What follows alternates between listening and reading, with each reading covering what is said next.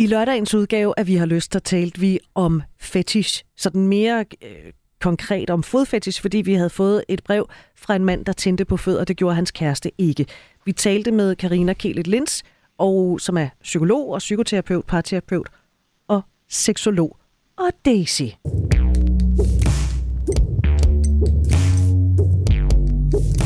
Ja, jeg var her også. Du, ja, du er her jo altid, og, det er kun, og det er jeg jo kun glad for. Men vi skal jo lige følge op på den, fordi for mig, der kom der jo sådan lidt øh, nye åbenbaringer frem undervejs. Mm. Og måske, altså jeg er i slutningen af 40'erne, måske var det i virkeligheden viden, jeg skulle have haft for øh, 30 år siden. Det synes jeg. Ja. Jeg synes faktisk, at alle unge skal vide, at der er andet end missionærstillinger, og at det normale har meget, meget mere hvide begreber, end det de måske har fået præsenteret derhjemmefra, eller i folkeskolen, eller når de har brugt internettet. Så øhm, det tænker jeg faktisk, vi lige skal bruge et øjeblik til at dvæle ved. Og Karina Kelet Lins. Unge bør vide, mm. at der findes mere end bare den klassiske missionærstilling og tre ryg og en aflevering. Hvorfor er det vigtigt at vide, at sex kan meget mere end det? For mig er det vigtigt, fordi jeg ser jo så mange ulykkelige mennesker i min klinik, som har et enormt begrænset øh, erotisk repertoire, og så netop ligesom bare har, har tænkt missionærstilling for meget ind i det. I er jo et intet galt med missionærstilling, altså uhu, elsker det, men, øh, men, men man skal bare huske, at det er, hvis det kun er det, så kan det føles meget begrænset, med missionærstillingen, så er man bare der, hvor det minder meget om de her gamle spøgelser, at det skal være reproduktiv sex. Ja, altså præcis. hvis det er hetero missionærstilling. Og den, den synes jeg er lidt farlig. Altså det er derfor, vi skal huske at sige, at der er meget mere missionærstilling, fordi faktisk så bruger de fleste mennesker tid på at have sex, som netop ikke er reproduktiv. Der er faktisk, de fleste prøver faktisk på at undgå at få børn. Så på den måde skal vi huske at tænke, virkelig nuanceret i, hvad er sex også? Hvad kan det også være? Og det ikke skal hedde forspil. Jeg synes, frygteligt ord forspil. Forspil for hvad? Det seksuelle og det erotiske og det sensuelle er jo alle sammen elementer, der kan være med i øh, et seksuelt scenarie. Præcis, det er jo ikke sådan et, det er fordi, man, det kommer den der, der er et forspil, så er der det, det handler om penetration, og så er der, hvis vi er heldige, orgasmen, i hvert fald for manden, og så er det ligesom det. Det er jo dybest set, det, det er jo dybest mm. set den model, som de unge skal vide, og alle andre ikke er den eneste, at der er meget, meget, meget, meget mere. At der er en hel verden, mm. hvor at det, sex kan være i virkeligheden det, der er dejligt for dig. Så i virkeligheden, det handler dybest set om, hvis man nu skulle være meget sådan stramt op, hvad har du lyst til? Hvad har du ikke lyst til?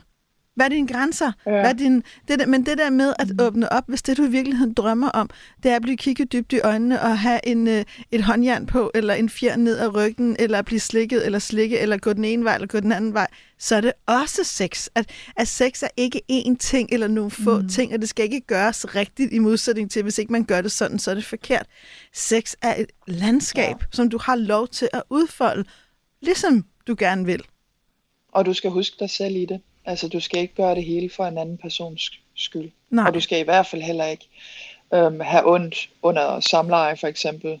Der må du godt sige stop. Ja. Sige fra. Og i virkeligheden er det helt crazy, at vi er nødt til at sige det så tydeligt, men det er jo så ekstremt vigtigt. Sex mm. skal jo være nydelsesfuldt. Sex, sex handler om nydelse. Det handler, og, og mm. hvis det handler om smerte, så handler det om aftalt smerte og valgt smerte og bevidstgjort smerte. Det handler ikke om at bide tænderne sammen og finde dig i det og vente til det overstået. Jamen, der er noget forskning, der viser, at op til 50% af heterokvinder har oplevet smerter ved samleje. Det er, og det er nyere forskning, og 10% øhm, af dem her, der er blevet spurgt, det var noget hollandsk forskning, men altså stor skala, 10% af alle kvinderne havde øh, smerter ved sex hver gang. Og de sagde ikke noget om det, fordi de gerne vil være normale, og fordi kvinder kan have sex, uden at de har lyst. Hos mænd er det lidt mere besværligt, ikke? Okay, så har vi den ude det åbne. Altså, det synes jeg faktisk er ret interessant. De siger ikke noget, fordi de gerne vil være normale. Prøv at høre, det er fuldstændig normalt, for mm. hvis 50 procent af kvinder har oplevet at have smerter under sex, så er det faktisk normalt. Og derfor, så skal du bare, mm. altså også derfor skal du sige fra.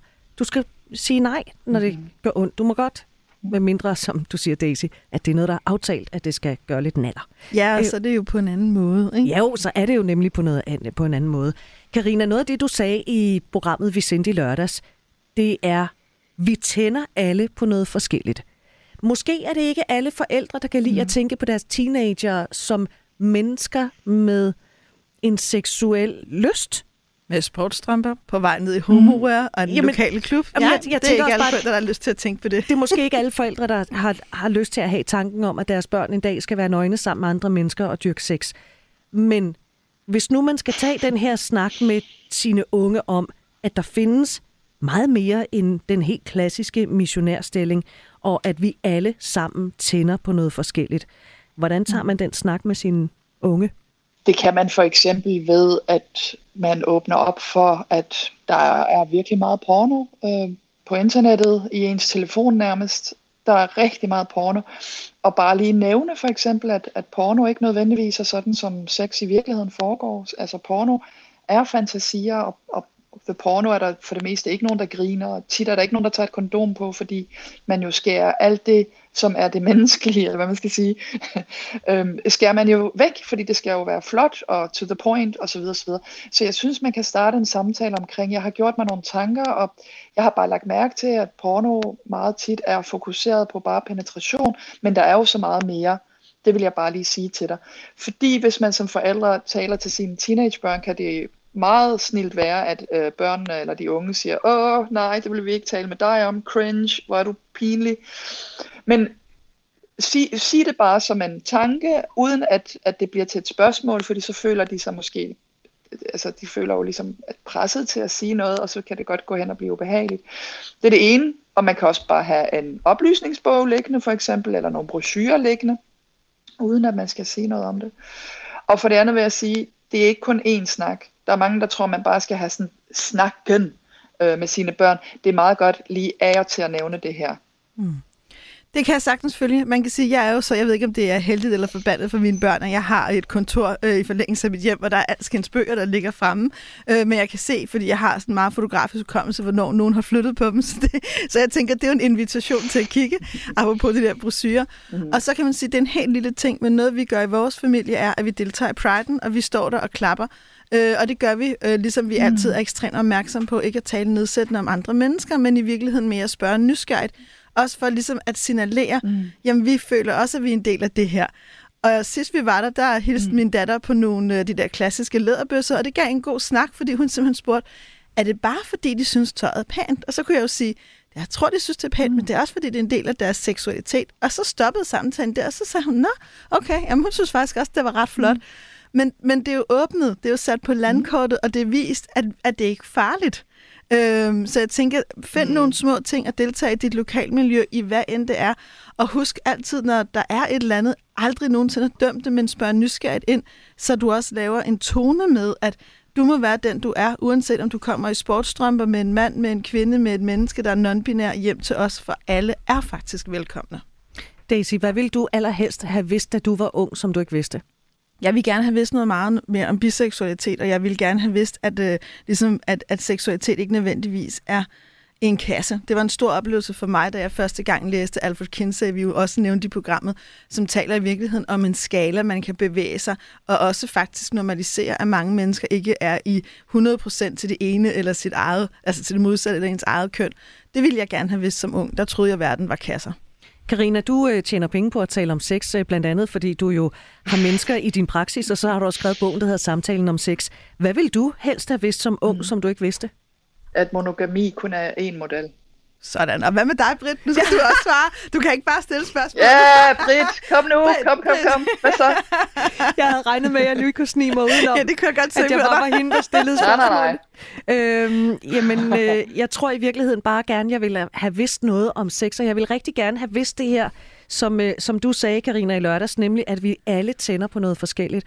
Og jeg ved godt, at jeg lyder som om, at nu har jeg simpelthen altså, set universets helt store, og det har jeg ikke, eller jo, det har jeg, men det er bare rart at få sat nogle ord på. Altså, jeg synes, det er, det er en fed sætning. Mm. Fordi ja, vi ved jo godt sådan intellektuelt, at alle tænder på noget forskelligt. Jeg synes bare, det er vigtigt at sige det højt. Så det tror jeg egentlig i virkeligheden mm. godt, jeg ville have vidst. Ja, mangfoldigheden længe leve, ikke? Præcis. Karina, mm. endnu en gang tak, fordi du havde lyst til at tale med os, Karina Kete Lins. Det ser jeg gerne. Har du et øh, spørgsmål eller noget, du godt kunne tænke dig at vide mere om? Noget, vi skal lave program om, Daisy? Jamen, så synes jeg, du skal skrive til os på løssnabelagradio4.dk, og det er jo fuldstændig anonymt, og det er kun mig og Britt, der læser det. Så skriv, så vil vi gøre det bedste for at lave nogle programmer, der er gode for dig.